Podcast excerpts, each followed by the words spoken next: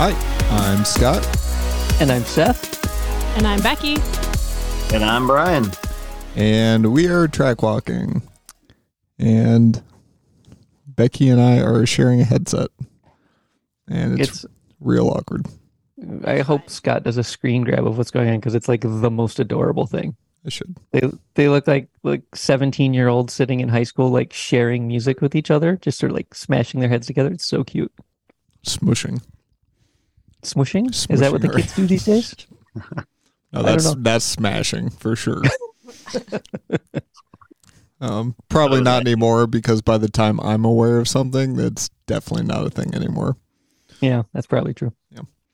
So tonight, uh, we asked um, Becky and Brian to come on the show and uh, kind of talk about talk about the season and uh, how how the race carring went, that kind of thing. Two of the very very important parts of Robertson racing um, that aren't Scott. Right. Yeah. I'm, I'm Because we what- get his view about all sorts of stuff and I'm whatever. I'm with but one leg of the tripod. Yeah. And it's not actually a tripod anymore because we got Tim, weird we got. Chandler. Yeah, there's there's other tentacles there. These are the drivers of Robertson Racing plus Seth. oh, sick burn. wow. I know that was harsh. See how she singled you out immediately? I know, like like like not really a driver. Yeah. Yeah. I mean, It's fair. Cruel, but fair. so Brian, let's uh let's start with you since you uh I don't know. You're in Texas. Uh, what you just made me go last in the intro. yeah. Yeah, so you're all warmed up, ready to go. Perfect. Yeah, you just had to pee, so you're uh, you should be good. But we uh, so at the end of last year, you had raced a few races of um of GLTC. Uh, NOLA was your first one, and um, you had done the Midwest Festival, which was at the end of the year that year. And you had done some other ones last year. What what other races did you do last year? Road America three weeks before that, and then COTA a lot of weeks before that. That's right. Yeah, you almost had the season bookended. And um, at the end of that season, you know, you you were kind of talking about, you know, that you know it's it was good to race, and you know it was good to uh, hang out with us and paddock and stuff like that. But you know, you didn't really know anybody, and you were kind of tossing around, going back to like Honda Challenge or something like that. And Becky and I were like, well, I mean, we like hanging out with you. Why don't you just like come hang out out with us like as a thing?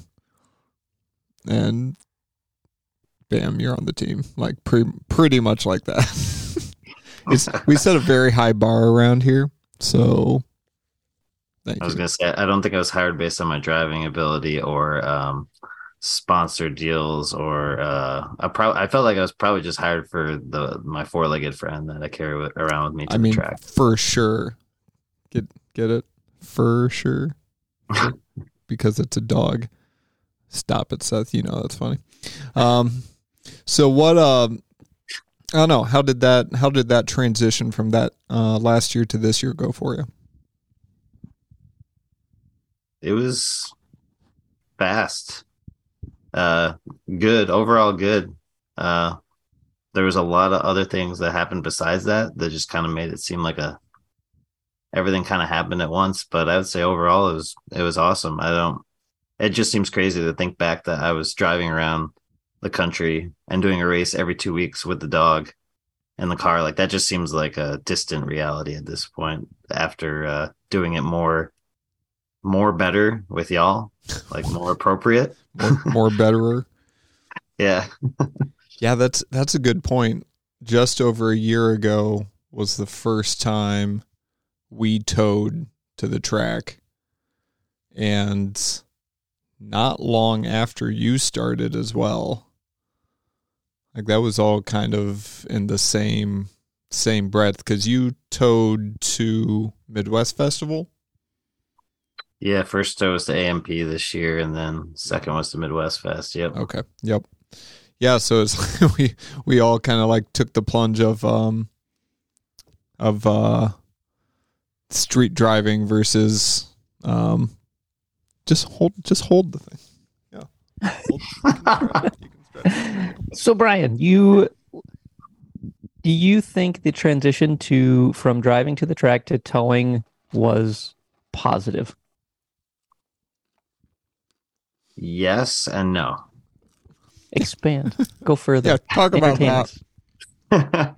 yes, because that's what normal people do. Uh, and when things go wrong, um, assuming you can pop the ax a new axle in from another co-driver in the paddock, you can drive the car back up and you can go home as you came. Um, no, in the fact that it requires you to somewhat take it more seriously and you know put a little more pressure on yourself. I feel like you know I have an open trailer, so I don't feel like I'm too serious, but it definitely ups the uh, the effort that you're putting in, even though it has nothing to do with what you're doing on the track for sure.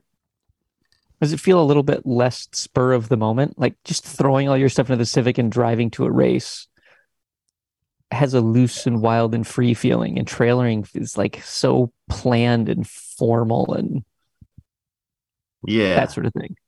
it goes along with you know this is also my first year of doing the gold pass of signing up for races in advance so the trailer and you know actually having deadlines and pressure to be at races because you signed up for them i mean you can always sell your ticket but those two things is like wow this is not i mean the year before i literally, found a cool airbnb between colorado and kansas and i was like yeah i'll go to alpine fest and then I'll go to Topeka and, and Midwest or uh, Mid Ohio. And that was just spur of the moment, throw everything in the car and go. So this actually like planning out a whole year, having the right equipment to do it, and uh, you know, all the other official things like being on a professional team such as Robertson Racing, you know, Get definitely definitely uh, put some pressures on your shoulder for sure. That's interesting. So preparation stresses you out. A lot, That's interesting. especially car preparation. Yeah, we'll get to that. Um, so with all this preparation and all the changes and things like that, um, we plan and get to AMP where you actually do the test day before the weekend, which is definitely the professional thing to do. which is definitely the try hard try hard way. And it started off as a pretty good weekend. You well, You should talk about that. I'll have you know that that wasn't a try hard. That was that was um crisis aversion of new brand new motor in the car. Oh yeah, I kind of remember that. Uh, so that was just it's like been so long. I know it feels much much longer ago than March. This has been a season. Yeah. Um most I don't know about you guys. This is my most events I've ever done in a season too, and that because there was so much that happened between now and then March, it almost feels like it was last season. Um, but yeah, that was that was I signed up for the test day to make sure that the new motor was not going to blow up. I'd never put a new motor in a car before, so I had no idea what to expect. And this and I'm I'm just now realizing that we did skip ahead because COTA was before this. And at Yep. COTA, which is literally in your backyard, COTA didn't go very well again. Nope. which which is funny because it's by far the closest event to you and has never really gone your way. Nope. And this year, it's probably not going to either. It's just elusive. It's right there. Like I can look out the window and I can see it, and it's so far. Yeah. That's fair. We'll get there. Yeah, because at COTA you end up killing a clutch. Um or was it a throw out bearing or something? it was the outer plate had cracked on That's on the clutch. There, Yeah. Yeah, yeah. it was a plate. bizarre failure. It was Yeah. really weird. And so James Morgan, who blasted down there just to pick up a van and get out, all of a sudden spent like eight hours at the track fixing your crap. That poor guy. Nice. We spent all day, and then you know we went and got did a, a taco break, which was probably the best part of the weekend. To be honest, was just sitting with him. You know, someone I don't ever get to hang out with here in Texas, and just having tacos at my local taco, uh, you know, truck over there. Then I went back to the track, and he was just so out of it. Like I had to finish, you know, the job and put everything away because he was just like, Yeah, He he just couldn't- drove. He drove straight through. yeah, he was he was dead by that point. Yeah. Like because then we, we had to load his van, and there was so much going on that weekend. It was insane. And so that was from you got I remember you got one lap of qualifying in. Right? Is no no Yeah. no. Oh wait, you're thinking of uh most Yeah, recent yeah, thing yeah. Did you when did I- your I- clutch die? I think everything. I think it died in qualifying actually. Okay. Yeah, because then I missed race one. Yep. Yep. Race one and race two.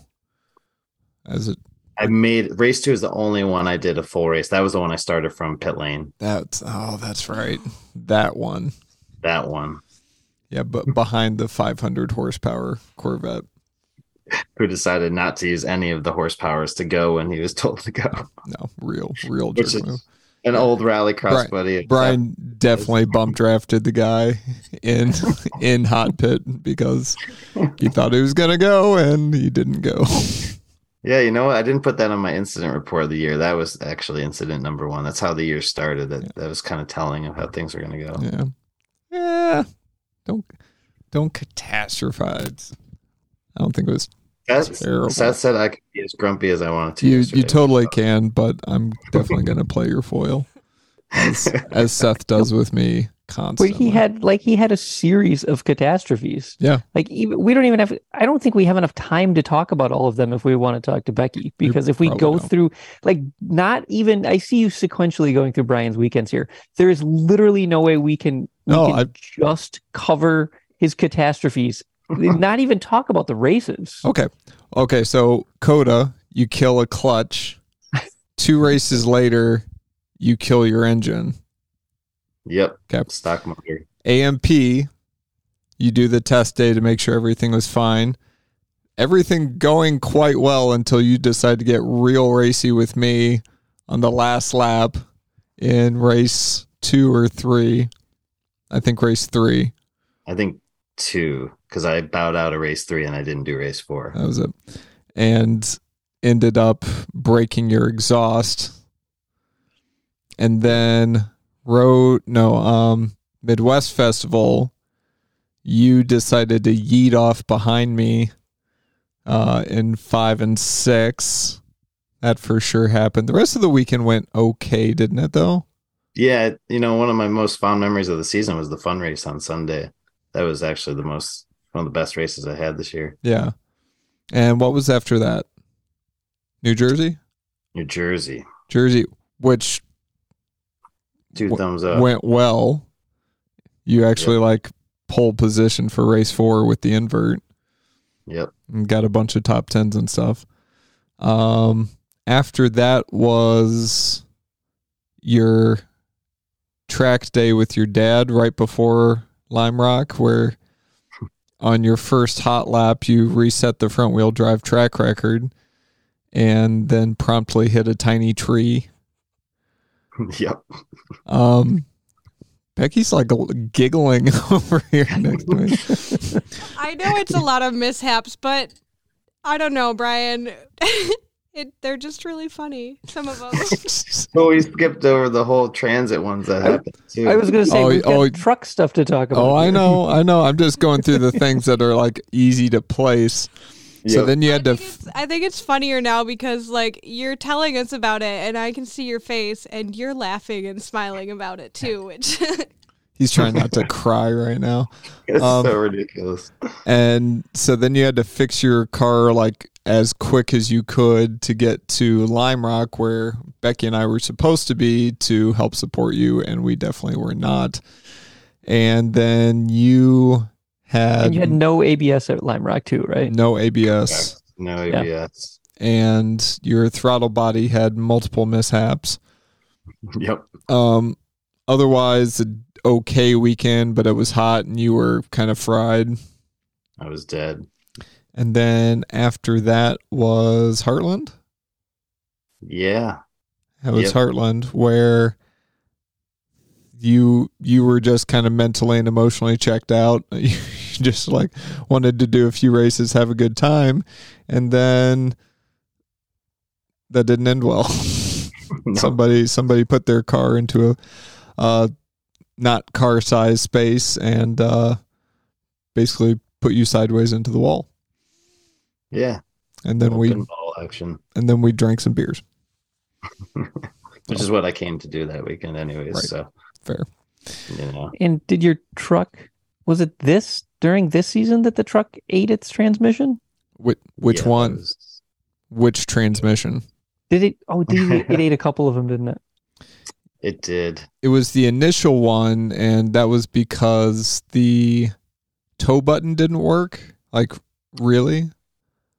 That's what we're we're you know guessing, hypothesizing that it just finally had enough without using tow haul mode, but it had been in there for most of its life anyway. So who really knows? So normal GM four speed stuff, it probably got hot and ate itself. Yeah, Bingo. There was that, and then the guy who put it back together didn't screw one of the, or didn't tighten one of the lines on tight enough. all that work, three days in Arkansas, and new transmission from wherever the heck they got it, tearing it out, putting it all back in, putting the fluid back in. One little clip, one little clip on the transmission cooler that he forgot to put on. Double check your work, kids. um, yeah. So that, That sounds sucked. fun. Yeah, Racing sounds fun, Brian. Like you make this sound like a really good time.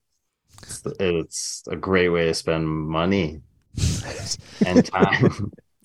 it's an easy way to spend money. Let's let's say that. Um, and Becky, you're uh going into this season. You were planning on. No, wait, Seth. This is your job. Yeah, I was I was just about to to transition to Becky here and talk about the fact that uh going into the season, the big deal this year was you had um purchased your Mazda 2 That's correct. and the the focus for the Mazda 2 was always one lap, right? Like that was the thing. And the bonus was everything else you could do with it. Yeah, it was for one lap, but also going to double as Sunday Cup, and that was the the purpose of it for me was to um, get into Sunday Cup and have a track car that I could drive and gain some confidence in. So that was your whole I mean, I would I would ask like what was the point? Like I I get one lap, one lap's awesome. But why other than the fact that it fits in Sunday Cup, what were you hoping to accomplish by going and running with those Yahoos? Well, um, so I wanted, I wanted to have seat time, and um, it was becoming harder and harder for me to have seat time in the Miata just because of what it is, and it's not really uh, fit for me, and it's intimidating because it's like a very prep track car. So the Mazda 2 for me was something um, that I could work on myself first of all, um, and then also get a lot of seat time in and gain some confidence in my driving. And that escalated very quickly to why not? Why not just do Sunday Cup? You'll fit right in, and uh, you can do. You'll be fine doing time attack. So that's how that happened. It was like I got it to track drive, and then everybody was like, "Just come do Sunday Cup." As as So somebody who also as a when I when I started driving at NASA, I got the same way. Uh, People looked at me and they're like, "Hey, you can do time trial now. Cool. Here's put a transponder on your car." And that was literally how I got my time trial certification in NASA. was they told me I was doing time trial. And I felt like there's a when I watched you starting stuff, I felt like there was a little bit of a parallel with that when everybody went, "Hey Becky, you're ready. Now you're doing Sunday Cup." I'm not sure it was quite that forceful, but it from the outside it almost looked like that. Yeah. Um I guess I jumped on that bandwagon pretty quickly because everybody was like, "Ah, you'll be fine." I was like, "Well, I don't have that much experience. Maybe I should hang out in HPDE." And uh, a lot of people said, "Nah, you'll be fine. Come play with us." And I thought that sounded fun, and I like all those Sunday cuppers, so I did. So you like all the Sunday cuppers when you're hanging out. Do you like all the Sunday cuppers when they're driving around you? Well, you're getting right to it, man. Maybe maybe a loaded question, but like this is something that's Driving around me, yes. Crashing out sessions, no. what do you think about what happened in Sunday Cup this year? Because this is like this is a whole conversation to have, and I expect Sunday Cuppers to now come after me with pitchforks and whatnot. But Um so I guess the best way I can put it is that um I don't know if my I had unrealistic expectations or if something changed from last year to this year, but um they're all fun to hang out with and I love driving around them and hanging out in the paddock and they made me feel super welcome and like an actual driver. Like I had conversations with other Sunday cuppers where like they didn't want to talk to Scott. They didn't come over to the paddock to talk to Scott. They came over to talk to me about what we had just done on track and like things that had happened and whatnot. And I love that. Um, I guess it is time attack and it is meant to be competitive, but it was a lot more sendy than I thought it was going to be. Um, particularly um, at Autobahn, I just we had one full session and then we had um, a rain session, which was combined with all of time attack, and uh, that's just a whole nother problem.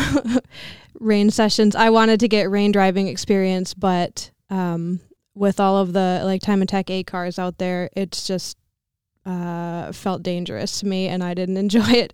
Um, and then the rest of our dry sessions, all of them got black flag from Sunday cuppers crashing, and I was super disappointed. I I wonder this is for this is for an after the show thing. I wonder if anybody has any numbers about how many Sunday Cup cars bonked themselves this year because the number seems ridiculously high. Um, and it would kind of surprise me if they didn't have the largest number of wrecks of any uh, time attack class. Scott's making a funny face at me. Yeah, I'm not. I'm not sure I can put it down to the class. Uh, I can think of seven off the top of my head. That's too many. Um, incidents of Sunday Cup cars. Um, at least damaging something on the car from an off-track excursion, if not outright um, hitting a barrier or something like that. I I can't I can't quite say that Sunday Cup was the the wreckiest or what what whatever. Like I, I don't even want to put that to it, but um, it wasn't stellar. But prior to this year, Sunday Cup looked like a place to go have fun driving with your buddies. And then, as Becky said, it seemed like it got sendy. And that looked sketchy. From the outside, Sunday Cup looked sketchy this year. And I was watching Becky start to drive in an environment that didn't look like an environment I would want to drive in. And I'm very curious, have been curious to ask you about that. Um, and it, you evolving as a driver at the same time the class appeared to be evolving. Talk to me. Um, well, I didn't have any experience in Sunday Cup the year before, um, other than just hanging around them, and um, so I can't really speak to that. Um, and I guess I didn't spend a lot of time talking about. I did hang out in the paddock with Sunday Cuppers, but um, I noticed. I noticed some language this year that I hadn't noticed before of like um well first of all at Autobahn the podium finishers two out of three of them crashed. so it was kind of like a bin it to win it feeling there at least. Um, I heard language of like, I saw a gap, so I took it, which is normally heard in GLTC. Um, Shouldn't be heard in GLTC either, but that's that another was at. Mid Ohio, right? that was at Mid Ohio in the rain, Good God. which was my first time driving there in the rain. And I did not have good feelings after that. Uh, and I heard some like, but did you die though? and some things that just didn't seem like the same Sunday Cup that I was hearing about from the year before. If you had a chance to start the year over again, would you do Sunday Cup or HPD? To have fun. I don't know if I would do it differently. I think you learn something from whatever happens. Um, I'm going back to HPDE next year for my own driver development to um, have more track time and less competitive track time, um, and to not have, hopefully, not have track time cut short um, because that's what I think is right for me. And I understand that um, Sunday Cup is a time attack class, so people are there to compete and win. Um, Right. And I like I like competing too, but um, I don't think I can learn as much in that environment. And I I think we need to watch the language a little bit. You're not going back to HPD. You're moving to HPD advanced. It's not a back thing. And as someone who made the exact same move with NASA, um, that's why I'm I'm sort of like picking around this um, because I ran time trial with NASA in the 2015 2016 season and ha- basically had a mirror type experience with you in that at that point NASA usually ran all the time attack cars together, and so I got about two clean laps before the TTU cars were catching up with me.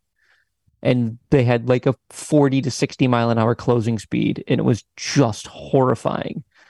And there was no way in that environment for me to improve as a driver and have a good time because i spent the entire time thinking i was going to die after two laps. Um and so i i walked myself back to some place that i could and and yes scott i do feel like it was back because in nasa that was a very much a ladder progression and so in NASA, I was stepping myself back to a place where I could drive with people who were traveling a similar speed and had similar goals to me and progress as, as a driver. Um, and because the competition wasn't really what was important to me at that point, it was trying to become a better driver. And I just was not doing that in time trial. That's pretty much exactly how I feel about it too. Um, and I know I did move very quickly from HPDE to time attack, and I just don't think that I'm ready for that yet. I agree and disagree with you, and that I think your skill set and your awareness are appropriate for the class. But that doesn't mean that you can achieve your goals in that environment. Okay. Fair enough. Thank you.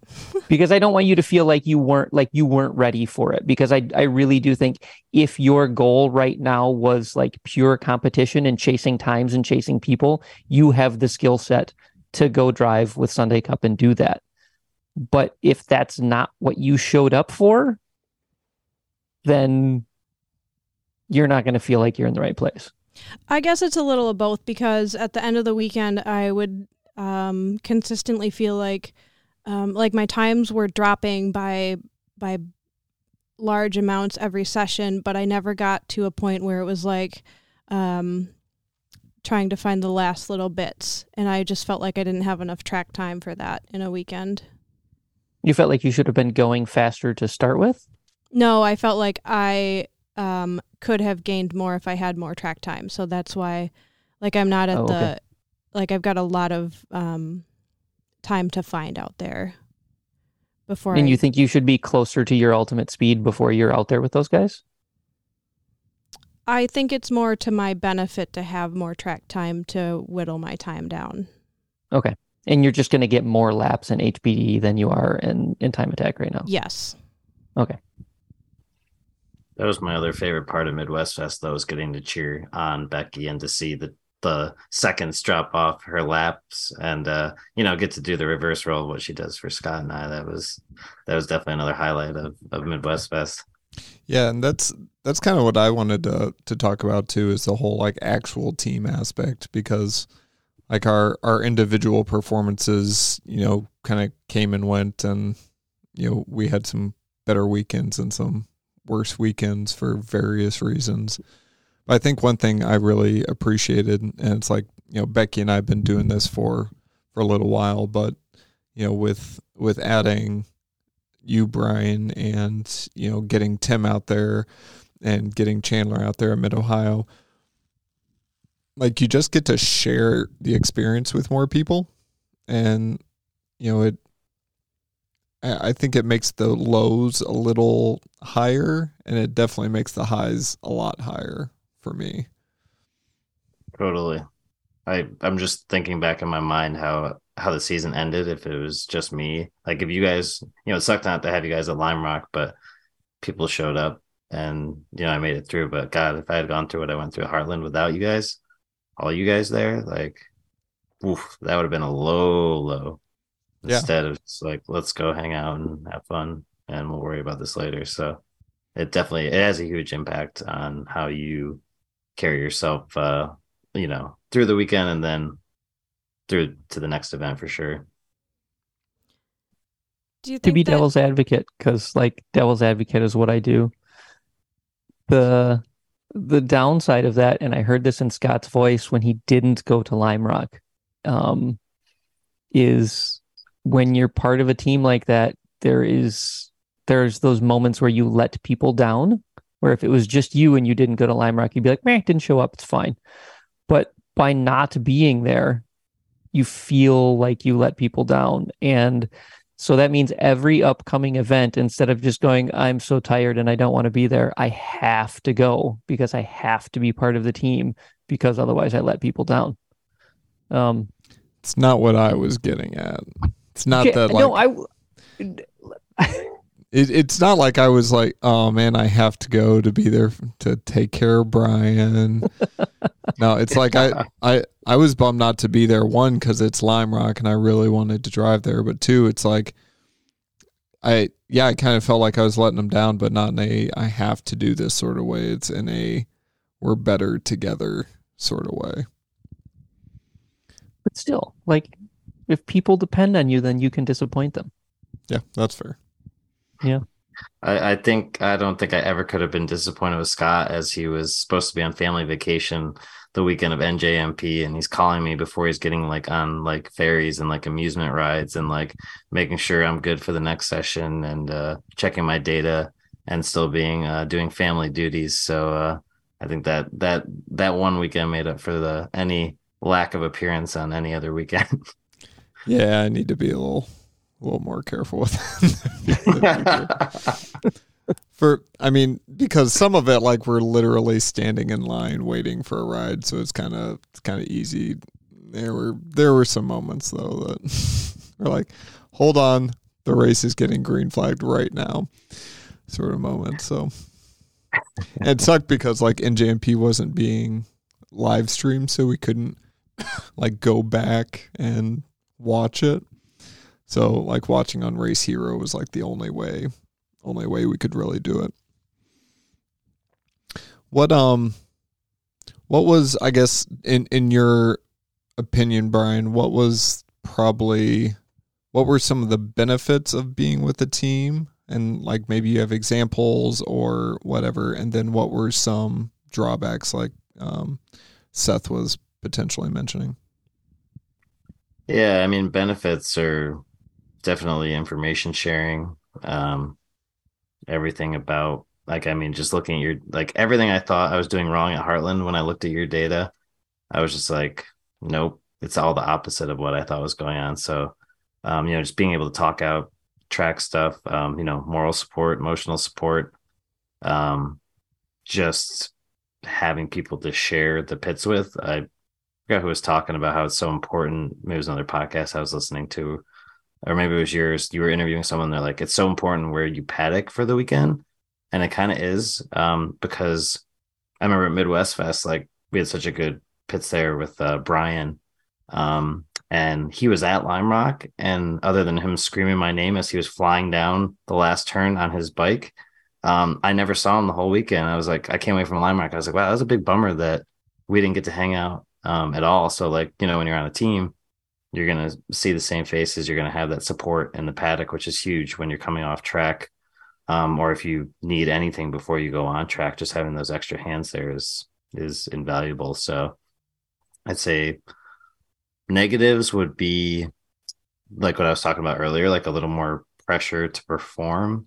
I feel like because if I go by myself and I don't do good, I could beat myself up about it, but I'm not letting anyone else down. I feel like when I go to an event and I'm tired and I know I'm not at my best, I feel like I still have the obligation to push through and, you know, do good as good as I can when there's people, you know, watching, um, people that are on your team, sponsors, all that kind of stuff. Um, you feel like you need to overcome whatever difficulties you're going through and go out and put on a good performance. And if you don't, I would say it's a little more impactful um, than it is if you're just by yourself.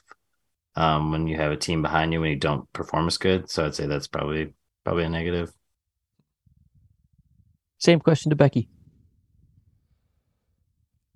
So I was wondering if the team aspect is different between GLTC and Time Attack. Like, um, I don't know. GLTC just seems like there's more of a discussion about it being a team a team sport, um, whereas Time Attack didn't feel as much like that to me. Um, so I would say the downside of being a team for me it was hard um, time attack was usually put right before gltc for live stream which i totally get but that meant that i was in time attack c or d immediately before a race so um, i felt like i had to cut my time attack session short to help brian and scott get ready for the race um, it was just hard to manage all of that for me on weekends that I was also competing. Um, but definitely on the upside is that, uh, you know, I'm helping Scott get ready in the car and um, supporting him as a driver, but then he would do that for me to um, help me look at data and help me get in the right mindset before my sessions and um, just getting in the car and the routine of getting ready to go out. Did you feel any pressure inside your own head that that made what you were doing feel like a less important part of the team than what the GLTC boys were doing? Definitely. Especially because I wasn't really like very competitive this year. Um yeah, mostly so, because it was my so you'd, first year. you'd feel like like you cut your session two laps short so you can come in to help them because they were being competitive and you really weren't. yeah, Okay. that's I'm probably sorry. a personal problem. Yeah, I was gonna I was gonna say I don't I didn't Nobody asked me to I- do that. No I didn't necessarily feel like that was coming from Scott and that's what I was asking was No. that coming from you? Yes, Okay. one hundred percent. I don't I don't know what to say. Like you're smiling at me and I'm like, ah, that's it makes me a little bit sad and a, and also happy because you I feel like you missed out on something. But like, I could cut my session short, but Scott can't miss the warm up lap for GLTC. It's a different. No, but what I mean consequences is you, are different. what I mean is you missed I, I feel like you missed that absolute focus that is that that is that five or six laps of of a time trial event when you are purely focused on yourself and your own performance. Sure. Um, that is, if there is a special part of time attack, it really is is that that selfishness where you're just where you are chasing a time for you. Um, and, And I I think that's a lot harder to do with what you were doing. and I did have those sessions too. It wasn't every session that was right before GLTC, probably half and half. Okay. Did you like those sessions when it was like, go get it? Yeah. Yeah, um definitely felt different. and and I think that was something at least that I experienced um, at Mid Ohio. Um, at Mid Ohio was the fact that we had uh, Tim and Chandler both there uh, who could help uh, help us and help Becky and like we could like do a whole lot of um, role switching and stuff like that kind of take the load off at least at least that's how I felt Yeah, that was huge. That was a huge advantage. Um, and especially because I could having people on the team that I trust to do things, which is very few people. Um, but definitely the people that we have, like Tim and Chandler, um, I know that if I ask them to do something, then I don't have to worry about it. So that was a huge help. Um, if I had a session, I could hand things off to Tim and Chandler and then put it out of my mind. So that's definitely another huge aspect benefit of having a team. So that starts to be part of the team structure. Whereas when you add a driver, you need to add support people.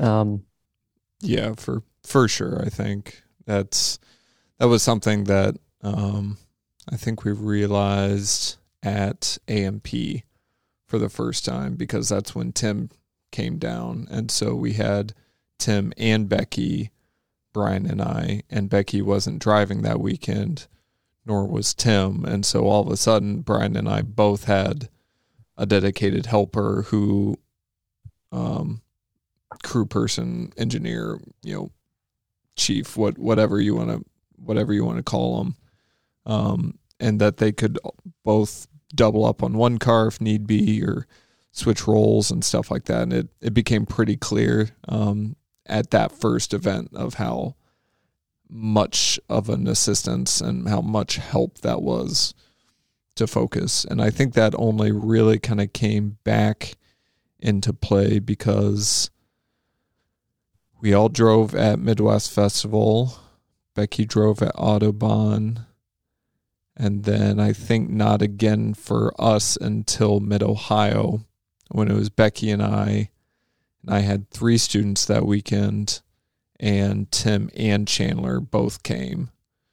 Um, so again, we had two people to two race cars, or four people to two race cars, was uh was pretty big. you all need to find more friends.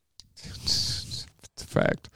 It's a fact. Let's, Scott said sent Emmett down to me at Lime Rock, and man, what a difference it made because I had gotten used to having Tim at New Jersey, and then I went to Lime Rock, and I was kind of approaching it like you just go to casual HPDE, and it was not working with all the chaos of filling throttle bodies and all that, and just having someone there, it's crazy. You know, you go from I, and in a short time, I've gone from doing HPDEs to this is like basically it seems like it's beyond grassroots racing now, but it's uh it's you you look back and you're like, how the hell was I doing this by myself? Even the simplest of things of you know tire pressures or you know making sure the dog has water or like just the smallest things that you're not thinking of because you're talking to a million people and um you know you just forget the details when someone is there doing that for you man it makes it makes a huge difference and you wonder how you do it without them so yeah having tim and emmett and, and chandler and any anyone else who seth who's Yeah. come along to multiple adventures this this year it I was about It- to say at, at Heartland we kind of had that again. We had Becky not driving. We had Seth, and we also paddocked uh, with the rest of the GLTC Miatas, and next to Nick and Chris as well. So it was like if you need something, like you just look down the road and you're like, oh yeah, that person, and you yell, and they're like, yeah, what's up? I'm like Yeah. that's that's it. Yeah, Yep. I mentioned this to Scott as well at Heartland, having sat there because um, in the race where Brian got crashed into the wall, I was very relieved to hand that off to Seth because I knew that Scott was going to need um, to be updated and to because it was Brian that crashed and he knew it that Scott needed my attention. Um, but I also wanted to make sure that Brian was taken care of. So I went and found Seth and said, Seth, something happened to Brian. He needs you. And then I turned my ten- attention back to Scott. I just said okay, and I literally did nothing. I was about to say you were. We have it on the podcast. I'm not sure that one hasn't been updated, but you definitely did the dad. Like I just got a phone call. My kid like broke their arm. There's nothing I can do until the car gets back to paddock. So we're gonna keep talking.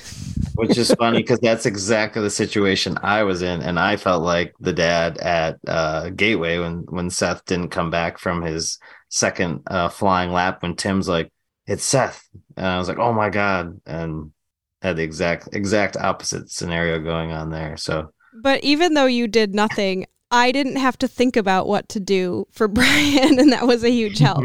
No, I just carried the emotional baggage. I didn't physically do anything. You just unloaded the emotional baggage on me. I took it. I carried it back to back to paddock. I feel like I do that to you a lot and it helps. That's fine. That's what I'm here for. It's good. Seth. You let, let's be honest. You didn't carry shit. You let that roll off your duck wax back, and we're like, "Yep, this is how I'm dealing with it."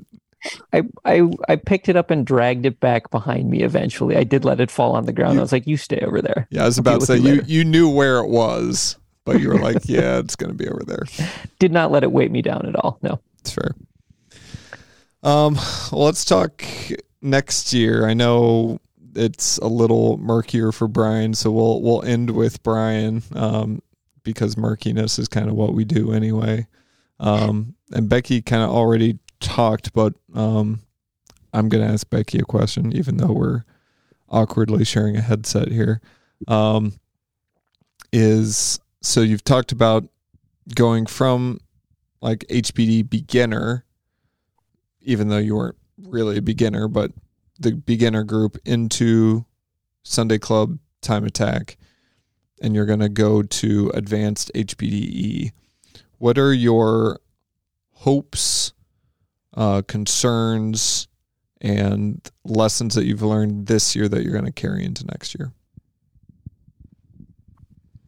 So my hopes would be um, for driver development to have more seat time, um, to have more seat time that's dedicated that won't get cut short.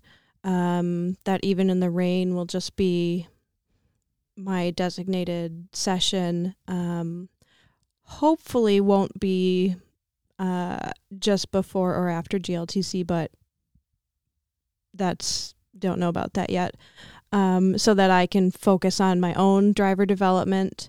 Um, my fears would be that in advanced, I will be with cars that have a lot more horsepower and will just be looking in my mirrors the whole time.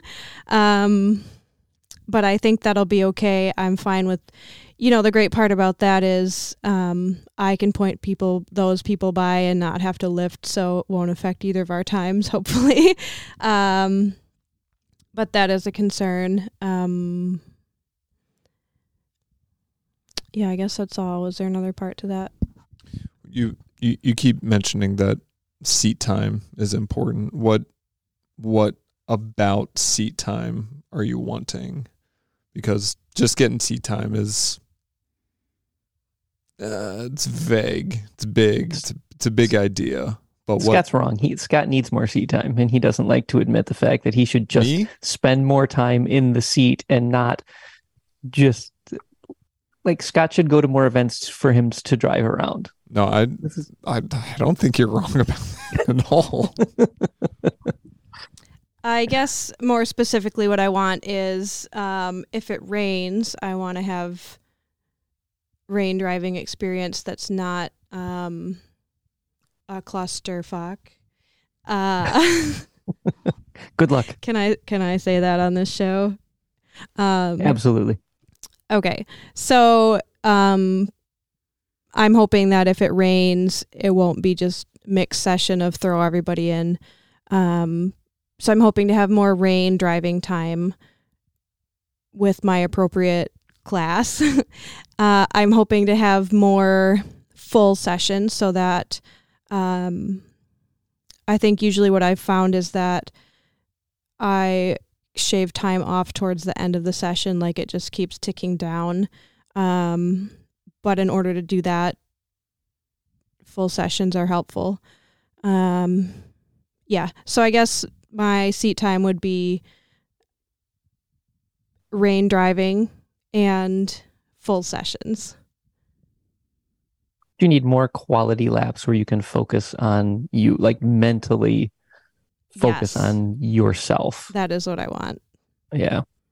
It's really it's so so racing when I would when I would race, especially do endurance races when Sonia was on the track, it was super hard to focus on laps when I could look across the track and see something that grabbed my attention that was my own kid on the track. And so it's it's surprising how just a little bit of pulling yourself out of the moment can really affect like it doesn't take much to pull yourself out of the the moment and really affect your lap times Yeah, and I can see. I was thinking about that when we were talking about um, cutting my session short for GLTC because it's not just cutting off a few laps; it's looking at the clock every lap to see if I should go in this lap, or you know, weighing all those decisions in addition to trying to drive.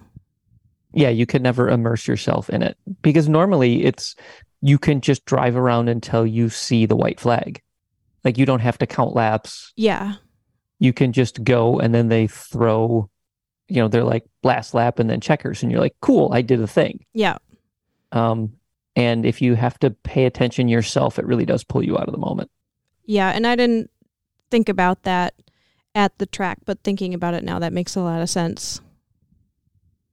Your your driver coach should have been talking to you about that Saying. I didn't tell him about those things. Which leads us into the second point. Always be open and honest with your coach because they can't help you with what they don't know. right, good Brian? coach good coaching Um, uh, Brian, brian Yeah, go. brian Brian. next next year. No, you and I have talked about you. this extensively, but I want to know what you're going to tell Scott. Oh, What what the hell? You guys? I mean Brian Brian and I have kinda Brian and I have kinda talked, but yeah, you guys have been hanging out like the last forty eight hours. Seth put a lot of ideas in my head over the weekend. Only some Uh, of them what had I- motorcycles in them. Yep. yeah, no, it's a big. Honestly, I'm glad we waited to have this podcast because I feel like I just looked at a calendar today and I'm like, it's been a month exactly since the Friday of Heartland. And I feel like I'm just getting my mind back from the event. It's been Yeah. an interesting month. Yeah, and and I want to be clear, you have a broken race car right now. Um like frame rails not pointing in well, they're both pointing in the same direction, but they're not pointing straight ahead. Um you, you got you got broken stuff. So yeah there's there's there's broken things to handle but you know when something is that broken um you kind of stop and think about what you want to do but then also well where why are you in the situation how did you get here and for me not really ever having clear goals of like having to win anything it was just like go out and drive wheel to wheel it was like did i do that? Like is that checked off? Can i go do something else now? Or do i really want to fix this car but go about the season next year differently or do less events? Um so for me right now it's i'm thinking do more variety of events, and it'll be interesting to see how the GridLife endurance thing opens up and other formats and all that stuff. Um, but yeah, I, think Seth put you know some good um you know perspective into my head about like and when I was kind of thinking it anyways, like the car should be fixed. Like first and foremost, like it would be a shame to just say this is it based on someone else's actions to end up in this scenario. Like if I bend it, um, like I could I could make the call, but it doesn't seem right to not fix the car based on the way someone else decided to drive. I think the car needs to be fixed. Um, and then from there, just kind of take that step. And then when it is fixed, kind of reevaluate, see where in the year it is, um, see what events are going to show up on the the GridLife schedule, but um, kind of evaluate that along with what I used to do, which was just going and exploring new tracks. Um, I really like to get up to the northwest. I keep seeing all these amazing photos of mountains in the backgrounds of racetracks up there, and uh, I keep seeing all these like there's a new league up there called Lucky Dog. I'd like to go. If anyone's listening to this that does Lucky Dog, I'm looking for a seat. Heard uh, heard really good things about Lucky Dog. I have too. That's actually where my uh, rally car ended up. If uh, anyone's familiar with the podcast we did before and the history of how I got into GLTC, the car I started in GLTC now runs in Lucky Dog up there in the Northwest. So um, I put a bug in those guys' ears. I was like, looking for a driver. I'll come drive it again. But uh, yeah, I'd like to. I've started to do lemons races, which is like kind of the opposite of GLTC, which I, I've just really enjoyed the casualness um, of that um, and just doing more variety. Like obviously one lap, um, which has nothing to do with my car, but just kind of looking at the realm and variety of motorsports and trying to do a little bit more because this season, you know, I sold the rally car.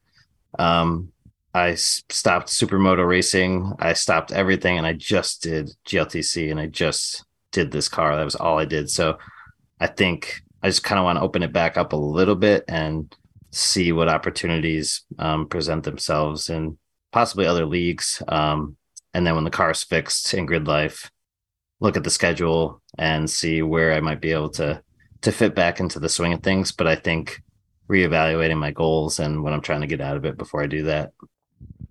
Yeah, because it it does seem like I mean part of what makes you you is ex- exploration and like having new experiences and even if like it's in the same car or doing the same sport like you're still trying to do it in a different place at least like trying to find like the weird local touristy spots and like food places that are nearby and stuff like that like that's that i mean that, as i learned from nick coors that's apparently what made you famous uh, so so many years ago. oh yeah, shout out to those guys. I mean, if they weren't at the track, they were they were helping me every weekend this year. They were basically part of our team. I can't thank him and especially Chris Kavar enough for uh, bailing me out multiple times and making the car function. So, but yeah, you know, it's weird. It's like I've kind of like toned down on social media and stuff, and then when I listen to that podcast about Nick, it's like because Nick saw all the crap that I posted online that encouraged him to go out and do the amazing things that he's done. So it kind of keeps you wanting to still be, you know, even if your race car was smashed into a wall, it's like, and I talked to Scott about it, it's like, I would be happy just like showing up at, at events and being part of the team and like helping out in any way I can to just still be at events. And, you know, Nick's like, maybe, hey, maybe you can drive my car next year and stuff like that. So, like, still be part of the community but maybe just look at it in a different way or be open to that, um, not being strictly tied to the car itself. And as a GLTC driver, like maybe there's other ways I can be part of the the gang and hang out and have fun still. So we'll see. I'm kind of open to anything. Yeah, for sure. And, and uh, full disclosure, he uh, does have a, a waiting seat for him. We're we're keeping an extra bike around to run a, a B team in endurance this year, and uh, so you know just saying, yeah. if he's missing some weekend and uh, there's a motorcycle race going on, I might know where he is. I, I like how Seth is telling us this like he hasn't told me already before. I'm just it's saying. like, you know, I'm going to try to sabotage Brian. No, I'm gonna try to enrich his life. Steal it. I get it. I'm gonna try to steal him. Yeah, a little bit. Yeah. See, I thought it was more go karts, which I really want to do. Ugh. Do you actually still so have that go kart? No, I, I sold them when I the last time after I dislocated a rib. Oh. I sold one of them to my buddy, and then um, the other one got sold later. So no, I'm I'm done with go karting. Although I'm trying to find Brian a seat for endurance go karting as well. So you know, just saying. That's fair. Cool. Well, here we are. Here we are, all Um, four of us. Also, yeah, I mean we've we've mentioned Nick, but I think it it has to go to say that Tim Miller has gone a huge way of helping us from the shadows of the internet and of Timness uh, with aero setup, brain thinking things. Moral support. Yeah. Um, Tim's been vital for Becky and I for years now and um, important uh, once once Brian officially came on board and and Chandler's been kind of a just kind of a no brainer addition that trying to get his Miata done, but um, just again enjoy. This is less of like a team like let's all drive and see how fast we can go and like how much we can win, and more of like hey we like hanging out with you. Uh, why don't you paddock with us and we'll kind of do things together and kind of make the the whole thing a little more tolerable on on the bad days and uh, a little bit louder celebration on the good days. And I do hope to. I, I have a, a conscious intention of uh, attending more events. Uh, my life may open up quite a bit in later next year, and then I will be able to actually plan for things rather than just sh- deciding three days beforehand I can show up. Um, and then once I can plan on things, then I can disappoint you. So Dope. Just like you do every week. Oh. oh, Oh. oh, it's getting feisty. Okay. Well, Brian, what um remind people of any links or socials that uh, they might want to check you out on? Yeah, I'm uh people like to say I drop photo bombs or I I, I just I'm really bad about do. Instagram. I I just post all at once. So if you're really a fan of seeing like an entire year's worth of posts at one time, I'm at DeFrees D E F R E E S on Instagram. And uh I'm on Facebook, Brian DeFrees on there. You'll find me. I'm friends with Scott and Seth and Becky. Becky? On Instagram, I'm yeah underscore Becky underscore Polly. That's Y A H underscore Becky underscore Polly. It's mostly pictures of my house, the house that Becky built, but it's slowly getting more race car posts. And I'm on Facebook. Scott tags me all the time, so that's easy to find me. And uh, we're at Track Walking Podcast on things and stuff. Uh, Track Walking Chats is the group, uh, which apparently the Ten Tenths guys have kind of tried to pit our friends and our our people against their people and things I'm okay with arch enemies. We should do that. around cereal though, which seems kind of silly. Yeah, whatever. But it's uh it, it's a thing though. Hit hit that red button up there. Yep. Yeah. So anyway, um yeah, checks out. We'll be we'll be here next week and I've actually got a topic for next Oh week. yay! So I'm Scott I'm Seth. I'm Becky. And I'm Brian. and we're track walking. We'll talk to you next week.